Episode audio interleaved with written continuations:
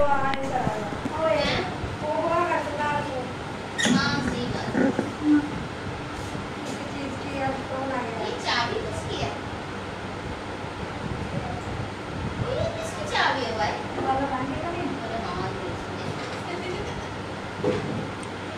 शांति। आज की बाबा की दो तारीख की वाणी है। बाबा ने कहा, मीठे बच्चे, तुम्हें अभी भविष्य इक्कीस जन्मों के लिए यहाँ ही पढ़ाई पढ़नी है। मीठे बच्चे, तुम्हें अभी भविष्य इक्कीस जन्मों के लिए यहाँ ही पढ़ाई पढ़नी है। कांटे से खुशबूदार फूल बनना है, दैवी गुण धारण करने और कराने हैं। प्रश्न है, किन बच्चों की बुद्धि का ताला नंबरवार खुलता जाता है? किन बच्चों की बुद्धि का ताला नंबरवार खुलता जाता है?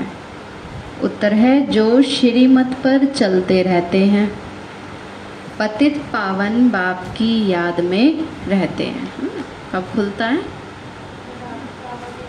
याद में रहते हैं, श्रीमत पर चलते हैं। पढ़ाई पढ़ाने वाले के साथ जिनका योग है, उनकी बुद्धि का ताला खुलता जाता है ना। पढ़ाई कौन पढ़ाते हैं?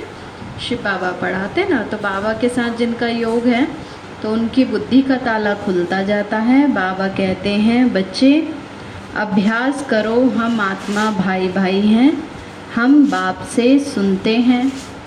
देही अभिमानी हो सुनो और सुनाओ, तो ताला खुलता जाएगा। ओम शांति।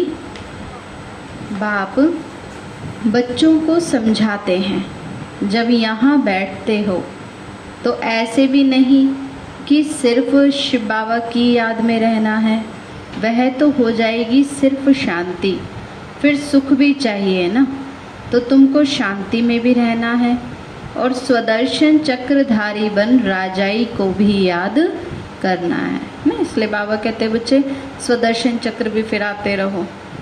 तुम पुरुषार्थ करते ही हो नर से नारायण अथवा मनुष्य से देवता बनने के लिए। यहाँ भल कितने भी कोई में दैवी गुण हो तो भी उनको देवता नहीं कहेंगे, क्योंकि बाबा ने कहा, बच्चे यहाँ तो शरीर भी पतित है ना। तो इसलिए बाबा कहते, भले दैवी गुण होते भी तो भी अभी से देवता तो नहीं कहलाएंगे ना। देवता तो होते ही हैं स्वर्ग में, दुनिया में तो मनुष्यों को स्वर्ग का पता ही नहीं है। अब तुम बच्चे तो जानते हो ना, नई दुनिया को स्वर्ग और पुरानी दुनिया को नर्क कहा जाता है। अब ये भी भारतवासी ही जानते हैं। जो देवताएं सतयुग में राज्य करते थे, उन्हों के चित्र भी तो भारत में हैं ही ना। तो ये आदि सनातन देवी देवता धर्म के हैं, फिर भल करके उन्हों के चित्र बाहर में ले जाते हैं पूजा के लिए। बाहर कहाँ भी जाते हैं तो जाकर वहाँ मंदिर बनाते हैं। हर एक धर्म वाले कहाँ भी जाते हैं तो अपने चित्रों की ही पूजा करते हैं। जिन जिन गांवों पर विजय पाते हैं, वहाँ फिर चर्च आदि जाकर बनाते हैं। माना जिस भी धर्म की जहाँ पर भी आस्था होती है ना, तो फिर वो जहाँ पर भी जाकर रहते हैं, फिर वहाँ पे धीरे धीरे अपने धर्म का माना लोगों को बताना शुरू करते हैं। फिर धीरे धीरे वहीं पे कहीं मंदिर बन जाता है, कहीं चर्च बन जाता है। तो हर हर एक धर्म के चित्र अपने अपने हैं पूजा के लिए। जैसे इस्लाम धर्म है ना, तो वो मस्जिद बनाते रहते हैं। तो बाबा ने कहा कि बच्चे सब अपने अपने मान्यता के अनुसार क्या करते हैं, माना सब जगह जा कर के वही मान्यता बना देते हैं ना, वही धर्म की स्थापना कर देते हैं। आगे तो तुम भी नहीं जानते थे कि हम देवी देवता थे। बाबा कहते, तुम भी भूल गए थे जन्म लेते लेते। इसलिए हिंदू धर्म वालों का मन क्या होता है, कभी किसी को मान लेते हैं, कभी किसी को मान लेते हैं। मन हलचल में होता है। अपने को अलग समझकर उन्हों की पूजा करते थे। माना बाबा कहते, तुम्हें पता ही नहीं था कि तुम देवता थे। तुम बाबा ने कहा, बच्चे उन्हों की पूजा करते थे। और धर्म वाले तो पूजा करते हैं, तो जानते हैं ना कि हमारा धर्म का स्थापक क्राइस्ट है, हम क्रिश्चियंस हैं अथवा बौद्धी हैं, अब ये हिंदू लोग तो अपने धर्म को ना जानने के कारण अपने को हिंदू कह देते हैं, माना पता ही नहीं है ना कि हमारा धर्म कौन सा है कौन सा है हुँ?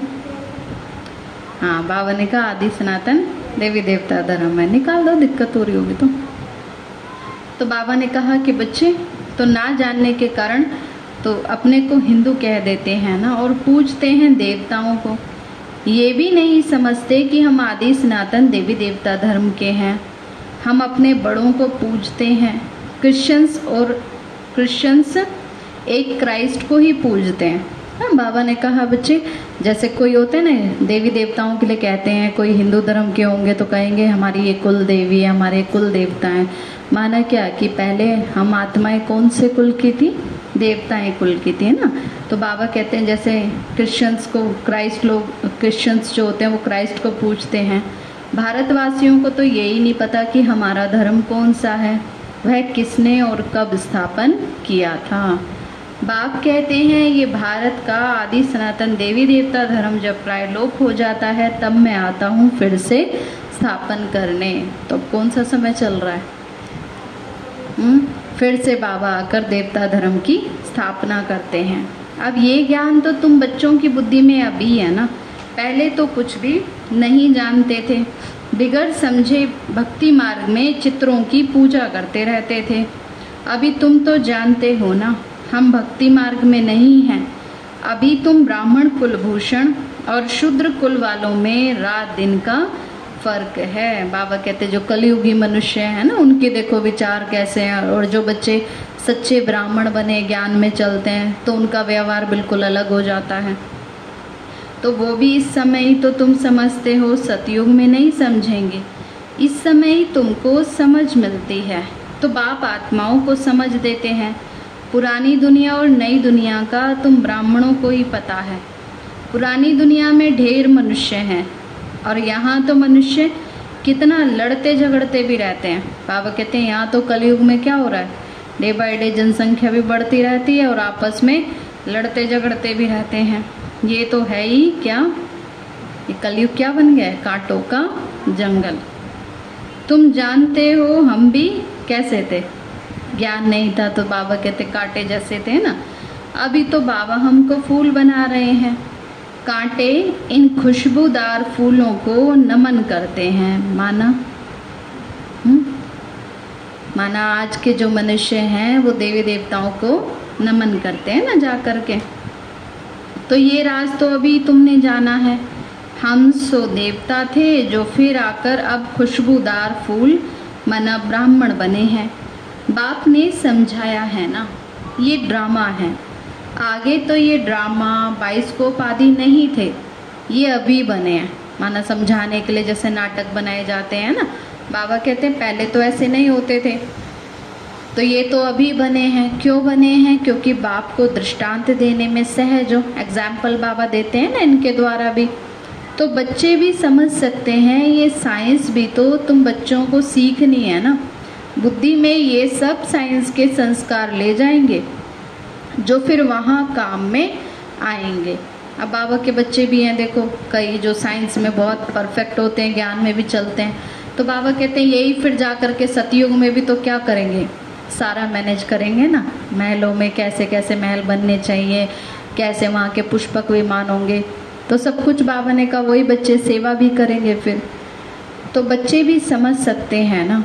बाबा कहते हैं बुद्धि में ये सब साइंस के संस्कार ले जाएंगे जो फिर वहाँ काम में आएंगे। दुनिया कोई एकदम तो ख़त्म नहीं हो जाती, संस्कार ले जाकर फिर जन्म लेते हैं। फिर बाबा ने कहा बच्चे जो इस समय साइंस के वाली आत्मा भी हैं वो ज्ञान में आते हैं, फिर बाबा ने कहा इस समय दिव्य संस्कार भी उनके अंदर होते हैं, साइंस के भी होते हैं, फिर वो सतयुग में जब जन्म लेते हैं तो वहाँ पर अपनी क्वालिटी यूज़ करते हैं, विमान आदि भी बनाते हैं, जो जो काम की चीज़ें हैं वहाँ के लायक हैं वह बनती हैं। स्टीमर बनाने वाले भी होते हैं, परंतु वहाँ तो स्टीमर काम में नहीं आएंगे, जैसे आजकल तो स्टीमर वगैरह यूज़ करते हैं। बाबा ने कहा सतयुग में कोई ऐसी आवश्यकता नहीं होती, ड्रामा में है ही नहीं। हाँ, विमानों की बिजली आदि की दरकार पड़ेगी, वह इन्वेंशन निकालते रहते हैं, वहाँ से फिर बच्चे सीख कर आते हैं। तो ये सब बातें तुम बच्चों की बुद्धि में ही हैं, तुम जानते हो ना। हम पढ़ते ही हैं नई दुनिया के लिए, बाबा हमको भविष्य इक्कीस जन्मों के लिए पढ़ाते हैं। हम स्वर्गवासी बनने के लिए पवित्र बन रहे हैं, पहले नरकवासी थे। मनुष्य कहते भी तो हैं कि फलाना स्वर्गवासी हुआ, मतलब प्रेजेंट में कहाँ पर है, नरक में है, परंतु अभी नरक में है ये ही नहीं समझते, बुद्धि का ताला ही नहीं खुलता। तो तुम बच्चों को अब धीरे धीरे समझ मिलती है ना, बुद्धि का ताला खुलता जाता है नंबरवार। ताला उनका खुलेगा किनका? हम्म बताया तो बाबा ने, उत्तर में बताया था। हाँ, बुद्धि का ताला किनका खुलेगा? हाँ, जो योग में रहेंगे, है ना, श्रीमत पर पूरा अच्छी रीति चलेंगे और पतित पावन बाप को याद करेंगे। बाप तो ज्ञान भी देते हैं ना और याद भी सिखाते हैं, तो टीचर है ना, तो टीचर तो ज़रूर पढ़ाएंगे। शिव बाबा तो सुप्रीम टीचर है ना, आकर देखो हमें हाईएस्ट नॉलेज देते हैं, कितना ऊंचा ज्ञान देते हैं। जितना टीचर और पढ़ाई से योग होगा उतना ही ऊंचा पद पाएंगे। उस पढ़ाई में तो योग रहता ही है ना, जानते हैं बैरिस्टर पढ़ाते हैं, और यहाँ तो यहाँ कौन पढ़ाते हैं? शिव बाबा पढ़ाते हैं। अब ये भी भूल जाते हैं, है ना, कई बच्चे होते हैं ना, बाबा कहते हैं मुरली में बैठे भी इधर उधर चले जाते हैं, बुद्धि भटक जाती है। तो अब कई बच्चे ये भी भूल जाते हैं, क्योंकि नई बात है ना, क्योंकि नया ज्ञान है। देह को याद करना तो बहुत सहज है। अब बाबा कहते हैं बच्चे तुम आत्मा हो, तुम आत्मा हो, तो भी सारा दिन अपने आप को क्या समझ के रखते हैं? हुँ? शरीर समझते हैं ना। बाबा कहते हैं बच्चे ये तो बस केवल रट लिया है कि आत्मा है, लेकिन उस चीज़ को महसूस करना है ना। घड़ी घड़ी देह याद आती है, हम आत्मा हैं, यही बच्चे भूल जाते हैं। हम आत्माओं को बाप समझाते हैं, हम आत्माएं भाई भाई हैं, बाप तो जानते हैं हम परमात्मा हैं, आत्माओं को सिखाते हैं। बाबा को भी तो याद रहता है ना कि मैं बच्चों का पिता हूँ, है ना, परमात्मा हूँ, तो आत्माओं को सिखाते हैं कि अपने को आत्मा समझ और आत्माओं को बैठ सिखाओ। हाँ, बाबा कहते दूसरों को भी यही समझो कि ये भी आत्मा भाई हैं। अब ये आत्मा ही तो कानों से सुनती है, सुनाने वाला है परम पिता परमात्मा, उनको सुप्रीम आत्मा कहेंगे। तो तुम जब किसी को समझाते हो तो ये बुद्धि में आना चाहिए कि हमारी आत्मा में ज्ञान है, आत्मा को ही ये सुनाता हूँ, हमने बाबा से जो सुना है वह आत्माओं को सुनाता हूँ, है ना। ये नहीं सोचना कि मेरा ज्ञान है, मैंने इन्हें समझाया। बाबा कहते यही सोचना चाहिए कि मैं आत्मा हूँ, बाबा से जो ज्ञान मुझे मिला है वो मैं इन आत्माओं को सुनाती हूँ। तो ये है बिल्कुल नई बात। तुम दूसरे को जब पढ़ाते हो तो देही अभिमानी होकर नहीं पढ़ाते हो, भूल जाते हो। मंजिल है ना, बुद्धि में ये याद रहना चाहिए कि मैं आत्मा अविनाशी हूँ, मैं आत्मा ही इन कर्मेंद्रियों के द्वारा पाठ बजा रही हूँ ना। आत्मा निकल जाती है तो थोड़े ना मुख बोल सकता है, न कान सुन सकते हैं। तो तुम आत्मा शूद्र कुल में थी और अभी ब्राह्मण कुल में हो, फिर फिर कहाँ जाएंगे?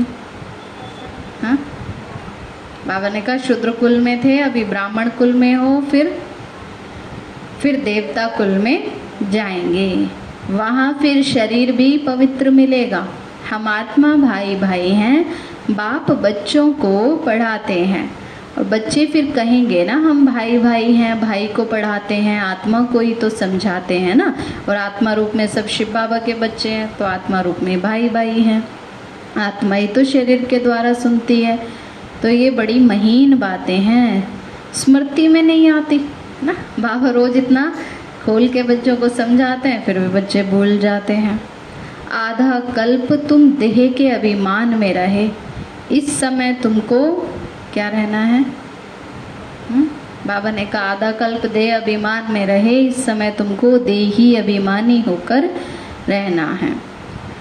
अपने को आत्मा निश्चय करना है, आत्मा निश्चय करके बैठो, आत्मा निश्चय करके सुनो। परमपिता परमात्मा ही सुनाते हैं। तभी तो कहते हैं ना, आत्मा परमात्मा अलग रहे बहुकाल, सुंदर मिला कर दिया जब सतगुरु मिलाए दलाल। कितने टाइम से हम आत्माएं शिव बाबा से अलग थी, हुँ? कितने टाइम से, पूरे कल्प में अलग थे ना, पाँच हजार वर्षों से। लेकिन एक ही ये ऐसा जन्म होता है, संगम युग का टाइम होता है, जब हम आत्माएं शिव बाबा से मिलती हैं। बाबा कहते हैं बच्चे फिर मैं वहाँ नहीं पढ़ाता हूँ, मतलब बाबा कह रहे हैं ये पढ़ाई अभी पढ़ लो जितना पढ़ना है, क्योंकि इसी से सारे आगे के जन्म का भाग्य बनेगा। बाबा कहते हैं मैं तुम्हें सतयुग में नहीं कहूँगा कि पढ़ाई पढ़ लो, या शांति धाम में कोई पढ़ने की आवश्यकता नहीं है, यहाँ ही तो आकर पढ़ाता हूँ। और सभी आत्माओं को तो अपना अपना शरीर है, और यह बाप तो है सुप्रीम आत्मा, उनको शरीर है नहीं। किनको? शिव बाबा को। उनकी आत्मा का नाम ही है शिव। जानते हो ये शरीर हमारा नहीं है, मैं सुप्रीम आत्मा हूँ, मेरी महिमा अलग है ना, शिव बाबा की महिमा अलग है। क्या महिमा है? ज्ञान का सागर, शांति का सागर, प्रेम का सागर, है ना, बाबा सुख का सागर।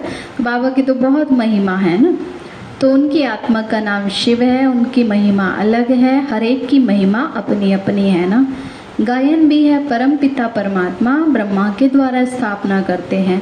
वह ज्ञान का सागर, मनुष्य सृष्टि का बीज रूप है, वह सत्य है, चैतन्य है, आनंद स्वरूप है, सुख शांति का सागर है। ये है बाप की महिमा। अब बच्चों बच्चे को बाप की प्रॉपर्टी का मालूम तो रहता है ना, कि हमारे बाप के पास ये है, ये कारखाना है, ये मिल है। नशा रहता है, लौकिक में होता है ना, जो बच्चे होते हैं, थोड़ी सी माता पिता के पास ज़्यादा प्रॉपर्टी होती है तो कितना सबको सुनाते रहते हैं, है ना, हम तो, हमारे पास ये है, हमारे पास वो है ना, कितना अहम आ जाता है। उसी नशे में रहते हैं। बच्चा ही उस प्रॉपर्टी का मालिक बनता है। तो ये प्रॉपर्टी तो एक ही बार मिलती है। बाप के पास क्या प्रॉपर्टी है वो सुना ना। बाबा कहते हैं बच्चे हद की प्रॉपर्टी तो तुम्हें हर जन्म में मिलती है और फिर छूट जाती है, लेकिन ये जो बाबा से हमें प्राप्ति हो रही है ये एक ही बार मिलती है, है ना। कब?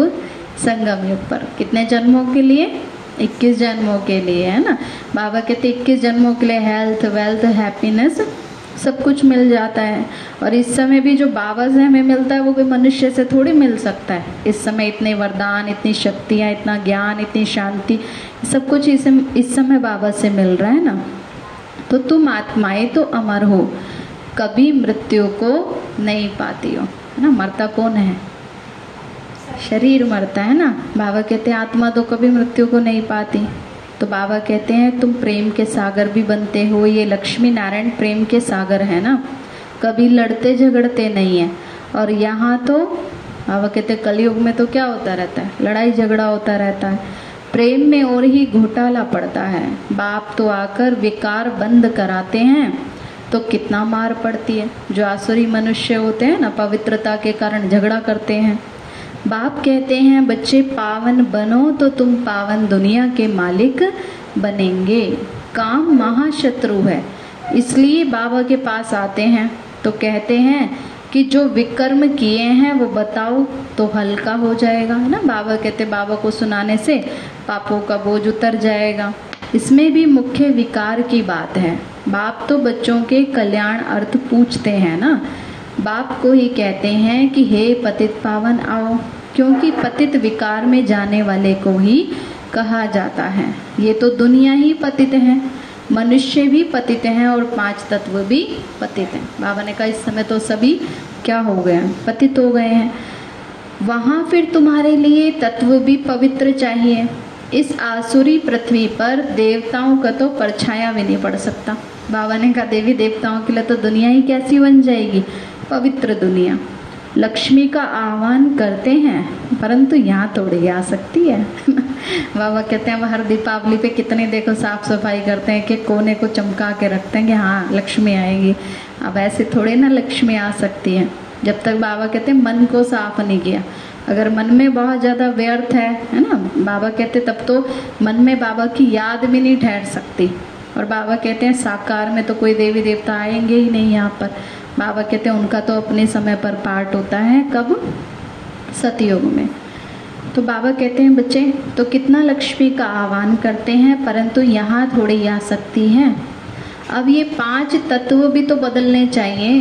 बाबा कहते हैं सतयुग में तो प्रकृति भी कैसी चाहिए, शुद्ध चाहिए ना, तो ये पांच तत्व भी फिर सतो प्रधान बन जाते हैं। सतयुग है नई दुनिया और ये है पुरानी दुनिया, इसके खलास होने का समय है। बाबा कहते हैं अब तो टाइम आ गया है, कौन सा, इस कलयुग के खत्म होने का।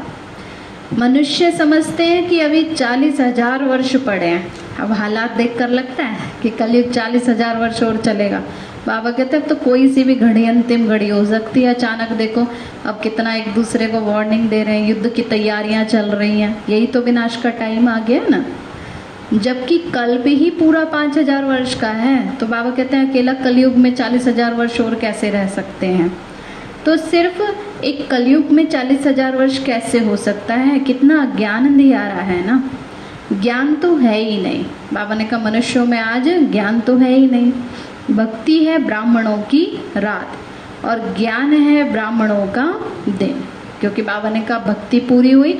अब इस समय हमें क्या मिलता है, ज्ञान मिलता है, जो प्रैक्टिकल में अब हो रहा है ना। सीढ़ी में बड़ा क्लियर दिखाया हुआ है, सीढ़ी के चित्र में क्या दिखाया कि आधा कल्प तक ब्राह्मणों का दिन है, माना सतयुग त्रेता, और द्वापर कलयुग क्या है, ब्राह्मणों की रात है। नई दुनिया और पुरानी दुनिया को आधा आधा कहेंगे ना, ऐसे नहीं कि नई दुनिया को जास्ती टाइम है और पुरानी दुनिया को थोड़ा टाइम देंगे, क्योंकि भक्ति में तो ऐसे ही कह देते हैं कि कलयुग है जितना उससे डबल द्वापर है, उसका डबल त्रेता है, उसका डबल सतयुग है। बाबा कहते नहीं बच्चे, चक्र क्या है, चक्र बराबर भागों में बटा हुआ है ना। कोई ऐसे नहीं कहेंगे कि वो कोई ज्यादा है या कोई कम है। चारों युग कितने वर्ष के हैं, हाँ बारह सौ पचास वर्ष के हैं। लॉकडाउन में भूल तो नहीं गए सारी बातें तो बाबा ने कहा बच्चे बराबर समय कहेंगे ना, पूरा आधा आधा होगा, मतलब सतयुग त्रेता आधा है, द्वापर कलयुग आधा है, तो क्वार्टर भी फिर कर सकेंगे। आधा में ना हो तो पूरा क्वार्टर भी ना हो सके, माना चार हिस्से अगर बराबर नहीं हो पाएंगे ना, अगर भक्ति के हिसाब से देखेंगे तो। स्वास्तिका में भी चार भाग देते हैं, समझते हैं हम गणेश निकालते हैं। अब समझते हैं कि अब तो ये पुरानी दुनिया ही विनाश होनी है ना, हम नई दुनिया के लिए पढ़ रहे हैं, हम नर से नारायण बनते हैं नई दुनिया के लिए। कृष्ण भी तो नई दुनिया का है, कृष्ण का तो गायन हुआ ना, उनको महात्मा कहते हैं क्योंकि छोटा बच्चा है, छोटे बच्चे प्यारे लगते हैं ना। बड़ों को इतना प्यार नहीं करते हैं जितना छोटों को करते हैं, घरों में भी ऐसे होता है ना ज़्यादा, क्योंकि सतो प्रधान अवस्था होती है। क्योंकि छोटे होते हैं ना तो ज़्यादा नेगेटिव थॉट्स तो होते नहीं हैं, प्योर प्योरिटी होती है आत्मा के अंदर, तो वो प्योरिटी क्या करती है, अट्रैक्ट करती है सबको, विकार की बदबू नहीं है ना। बड़े होने से विकारों की बदबू हो जाती है, तो बच्चों की तो कभी क्रिमिनल आई हो ना सके। बाबा कहते हैं बच्चे तुम्हें कभी अपनी दृष्टि नेगेटिव नहीं रखनी है, किसी के प्रति भी गलत दृष्टि ना हो। ये आंखें ही तो धोखा देने वाली हैं, इसलिए दृष्टांत देते हैं कि उसने अपनी आंखें निकाल दी। किसने, किसका एग्जाम्पल देते हैं, ऐसा भक्ति में देते हैं ना, सूरदास का एग्जाम्पल देते हैं ना, कि सूरदास बचपन से ही जन्मांध थे, माना उनको दिखाई नहीं देता था, लेकिन उनकी कृष्ण के प्रति बहुत भावना थी, बहुत भक्ति करते थे, और खुश होकर के उनको कृष्ण ने आंखें दे दी, माना भगवान ने उनको दृष्टि दे दी। जब दृष्टि मिल गई तो धीरे धीरे क्या हुआ, बुद्धि चारों तरफ, माना आंखें दुनिया को देखने में बिजी हो गई, तो भगवान के प्रति क्या हुआ, माना भावना कम हो गई। तो इस कारण सूरदास को वो लगा कि ये आंखें तो मुझे बेकार मिली, जिससे मेरा मन इधर उधर हो रहा है, इससे अच्छा तो ये आंखें ही नहीं होनी चाहिए। तो उन्होंने क्या किया, अपनी आंखें ही निकाल दी, है ना। तो ये एग्जाम्पल दिया जाता है कि किस तरह से, माना भक्ति में भी कई बहुत भावना वाले होते हैं, तो वो अपनी बुद्धि कहीं भी दुनिया की तरफ नहीं जाने देते। अब ऐसे कोई आंखें निकालते नहीं है, ये इस समय बाबा ज्ञान की बातें समझाते हैं। तो तुमको तो अभी ज्ञान की तीसरी आंख मिली है ना, आत्मा को स्पिरिचुअल नॉलेज मिली है, आत्मा में ही तो ज्ञान है। बाप कहते हैं मुझे ज्ञान है ना, आत्मा को निर्लेप नहीं कह सकते हैं। निर्लेप क्यों नहीं कह सकते, हुँ? क्योंकि सारा जो हिसाब किताब है, पाप का बोझ किस पे चढ़ रहा है, आत्मा पे ही तो चढ़ रहा है ना। आत्मा ही एक शरीर छोड़ करके दूसरा लेती है, आत्मा अविनाशी है, है तो कितनी छोटी, उनमें चौरासी जन्मों का पाठ है। अब ऐसी बातें और तो कोई कह ना सके, भक्ति में तो कोई ये सब समझा नहीं सकता। अब वह तो निर्लेप कह देते हैं, भक्ति में कह देते हैं कुछ भी करो, कुछ भी करते रहो, आत्मा पे नहीं चढ़ रहा है, हिसाब किताब जो भी चढ़ रहा है बस गंगा स्नान करके आ जाओ, उतर जाएगा। अब इतने लोग गंगा स्नान करके आते हैं तो कौन सा उतरता थोड़े ना है पाप, फिर भी हिसाब किताब तो आत्मा के साथ ही चलते हैं। इसलिए बाबा कहते हैं कि पहले आत्मा को रियलाइज करो। बाबा कहते हैं शरीर समझेंगे तो सारा दिन शरीर की दुनिया में बुद्धि भटकती रहेगी, है ना, आत्मा समझेंगे तो आत्मा की शक्तियाँ बढ़ेंगी। अब कोई पूछते हैं जानवर कहाँ जाएंगे, ये क्या होगा, वो कैसे होगा, बाबा कहते बच्चे इन बातों में जाओ नहीं, तुम पहले अपना पुरुषार्थ करो, बाकी जो जैसे होगा वो आगे चल करके क्लियर होता जाएगा। तो बाबा कहते हैं बच्चे पहले आत्मा तो अपने को रियलाइज करो, मैं आत्मा कैसी हूँ, क्या हूँ। बाप कहते हैं जबकि खुद को तुम आत्मा ही नहीं जानते तो फिर मुझे क्या जानेंगे। तो ये सब महीन बातें तुम बच्चों की बुद्धि में है ना। आत्मा में चौरासी जन्मों का पाठ है, वह बजता रहता है। कोई फिर कहते हैं ड्रामा में नूद है तो फिर हम पुरुषार्थी क्यों करें। अब कई बच्चे ऐसे भी कह देते हैं जब अगर ड्रामा में हमारा पार्ट है पुरुषार्थ होने का तो अपने आप ही हो जाएगा। हम्म हो जाएगा तभी तो बनेगा ना। अब हम एग्जाम ही ना दें और सोचे होगा हमारा एग्जाम देने का तो अपने आप ही हो जाएगा, ऐसा तो हो नहीं सकता ना, हाथ तो चलाने पड़ेंगे। बाबा कहते कर्म करो, बाकी फिर फल की चिंता नहीं करनी चाहिए कि ये ऐसा हो जाए, इतना मिल जाए तो ठीक, नहीं हुआ तो परेशान। तो बाबा कहते हैं अरे पुरुषार्थ के बिगड़ तो पानी भी नहीं मिल सकता, पानी का गिलास सामने रखा हो अपने आप थोड़े उठ के आ जाएगा ना। बाबा कहते पुरुषार्थ तो करना पड़ेगा ना, ऐसे नहीं ड्रामा अनुसार आप पे सब कुछ मिलेगा, कर्म तो जरूर करना ही है। अच्छा व बुरा कर्म होता है ना, तो ये बुद्धि से समझ सकते हैं। बाप कहते हैं ये रावण राज्य है, इसमें तुम्हारे कर्म विकर्म बन जाते हैं। अब जैसे आजकल होता है ना, हॉरोस्कोप बता देते हैं किसी की कि हाँ भाई तुम्हारे भाग्य में तो इतना सुख है, ये मिलेगा तुम्हें, वो मिलेगा। लेकिन बाबा क्या कहते हैं कि वो भी कब मिलेगा, जब हमारे कर्म अच्छे होंगे। अगर हमारे कर्म ठीक नहीं है तो वो भी नहीं मिल सकता ना। इसलिए बाबा कहते हैं बच्चे मैं तुम्हें कर्म अकर्म और विकर्म की गति समझाता हूँ, वहाँ तुम्हारे कर्म अकर्म हो जाते हैं। कहाँ? सतयुग में। रावण राज्य में कर्म विकर्म हो जाते हैं। विकर्म क्यों हो जाते हैं? हम्म रावण राज्य में विकर्म क्यों बन जाते हैं? कर्म रावण का राज्य आ गया, और क्योंकि देह के अहंकार में करते हैं ना, इसलिए विकर्म बन जाते हैं। अब गीता पाठी भी कभी ये अर्थ नहीं समझाते, वो तो सिर्फ पढ़ करके सुना देते हैं, श्लोक पढ़ देते हैं, बस कहानियाँ सुना देते हैं, है ना। एग्जैक्ट जो सत्य ज्ञान है वो तो कौन समझा रहे हैं? शिव बाबा समझाते हैं ना। संस्कृत में वह तो श्लोक सुना देते हैं, फिर हिंदी में अर्थ करते हैं। बाप कहते हैं कुछ कुछ अक्षर ठीक है, भक्ति में भी कोई कोई बातें, कोई कोई अक्षर ठीक है, बाकी तो सारे उसमें क्या लिख दिए, दंत कथाएं हैं, अपनी कल्पना से कहानियाँ बना दी हैं। भगवानुवाच है, परंतु भगवान किसको कहा जाता है ये किसी को पता ही नहीं है, है ना। कितने सारे भगवान बना दिए हैं, जो वास्तव में है उसको जानते ही नहीं है। अच्छा मीठे मीठे सिकीलते बच्चों प्रति मात पिता बाप दादा का याद प्यार और गुड मॉर्निंग। रूहानी बाप की रूहानी बच्चों को नमस्ते। रूहानी हम बच्चों की रूहानी मात पिता बाप दादा को नमस्ते नमस्ते नमस्ते बाबा नमस्ते। धारणा के लिए मुख्य सार हैं बेहद की बाप की प्रॉपर्टी की, मैं आत्मा मालिक हूँ ना। जब बच्चे दिल से कहते हैं ना मेरा बाबा, तो बाबा भी क्या कहते हैं बच्चे मैं भी तुम्हारा हूँ, मेरा जो कुछ है वो सब कुछ तुम्हारा है। तो बाबा के पास जो कुछ है वो बाबा किसको दे देते हैं? हम बच्चों को देते हैं ना। तो बाबा कहते हैं बेहद के बाप की प्रॉपर्टी की, मैं आत्मा मालिक हूँ। जैसे बाप शांति का सागर, पवित्रता का सागर, आनंद का सागर है, ऐसे मैं आत्मा मास्टर सागर हूँ। तो इसी नशे में रहना है।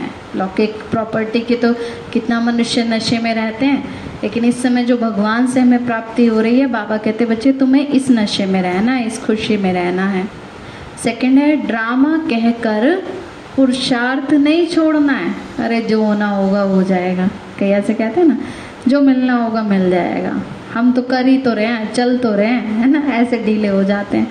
बाबा कहते हैं बच्चे कर्म तो जरूर करने हैं ना, तभी तो भाग्य बनेगा। तो ड्रामा कहकर पुरुषार्थ नहीं छोड़ना है, कर्म जरूर करने हैं। कर्म अकर्म विकर्म की गति को समझ सदा कैसे कर्म करने हैं, हुँ? सदा श्रेष्ठ कर्म ही करने हैं। वरदान बाबा ने दिया सदा बाप के अविनाशी और निस्वार्थ प्रेम में लवलीन रहने वाले माया प्रूफ भव। सदा बाप के अविनाशी और निस्वार्थ प्रेम में लवलीन रहने वाले माया प्रूफ भव, क्योंकि भगवान का प्यार कैसा है, अविनाशी है, कभी ना खत्म होने वाला। क्योंकि देहधारी मनुष्यों का तो क्या होता है, बदलता रहता है ना, कभी बॉस ने होगा, कभी नहीं भी होगा, है ना, कभी स्वार्थ भी आ जाएगा, कभी निस्वार्थ होगा। लेकिन जो बाबा का है वो कैसा है, अविनाशी सदा, है ना, निस्वार्थ। तो जो बच्चे सदा बाप के प्यार में लवलीन रहते हैं उन्हें माया आकर्षित नहीं कर सकती। बाबा ने कहा दुनियावी बातें उन्हें अपनी तरफ खींच नहीं सकती। जैसे वाटरप्रूफ कपड़ा होता है ना, तो पानी की एक बूंद भी नहीं टिकती। वाटरप्रूफ पे पानी डाल दो तो वो अपने आप ही बह जाएगा पानी। ऐसे जो लगन में लवलीन रहते हैं वो माया प्रूफ बन जाते हैं। बाबा कहते हैं जो बच्चे बाबा की लगन में रहेंगे वो कैसे रहेंगे, माया प्रूफ। माया का कोई भी वार वार नहीं कर सकता, क्योंकि बाप का प्यार अविनाशी और निस्वार्थ है, है ना। दुनिया में आजकल कैसा प्यार है कि मेरी बात मानो, ये करो तो ठीक, नहीं करो तो फिर क्या होगा। आजकल तो लड़ाई झगड़ा भी करने लगते हैं, है ना, हाथ तक भी उठा देते हैं। तो बाबा कहते हैं बच्चे, लेकिन भगवान का प्यार कैसा है, अविनाशी और निस्वार्थ है। इसके जो अनुभवी बन गए वह अल्पकाल के प्यार में नहीं फंस सकते। तो एक बाप दूसरा मैं, बस क्या याद रखना है, हुँ? एक बाप और दूसरा मैं, तो उसके बीच में तीसरा कोई आ नहीं सकता, है ना। बाबा से ज़्यादा प्यार थोड़ी कोई कर सकता है। तो यही पक्का रखना है कि बाबा से ही सच्चा प्यार है, तो और तरफ अपनी बुद्धि को उलझाना नहीं है। स्लोगन बाबा ने दिया न्यारे प्यारे होकर कर्म करने वाला ही सेकंड में फुल स्टॉप लगा सकता है। न्यारे प्यारे होकर कर्म करने वाला ही सेकंड में फुल स्टॉप लगा सकता है, है ना। बाबा कहते हैं बच्चे कोई कर्म करना है, लेकिन उसमें इतना नहीं कि एक्सपेक्टेशंस बहुत ज़्यादा हो जाए, टेंशन बहुत ज़्यादा हो जाए। कर्म भी करो, न्यारे भी रहो, प्यारे भी रहो, है ना, सबके साथ भी रहो, प्यारे भी बनकर रहो, लेकिन न्यारे भी रहो, है ना। तो हर चीज़ का क्या रखना है, बैलेंस रखना है। तो आज बाबा ने कहा मीठे बच्चे, तुम्हें भविष्य इक्कीस जन्मों के लिए यहाँ ही पढ़ाई पढ़नी है। कांटे से खुशबूदार फूल बनना है, दैवीय गुण धारण करने और कराने हैं। प्रश्न है किन बच्चों की बुद्धि का ताला नंबरवार खुलता जाता है, आप बताओ। हाँ आप लोग बताओ भाई, इसने तो रटा हुआ है। दो तीन बार पढ़ लेती है। हाँ क्या, किन की बुद्धि का ताला खुलता जाता है नंबर बार। हाँ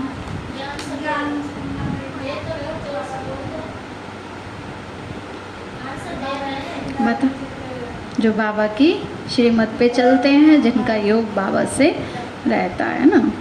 जो बच्चे श्रीमत पर चलते हैं, पतित पावन बाप की याद में रहते हैं, पढ़ाई पढ़ाने वाले के साथ जिनका योग है, उनकी बुद्धि का ताला खुलता जाता है। बाबा कहते हैं बच्चे अभ्यास करो, हम आत्मा भाई भाई हैं, हम बाप से सुनते हैं, देही अभिमानी हो, सुनो और सुनाओ तो ताला खुलता जाएगा। अच्छा, ओम शांति।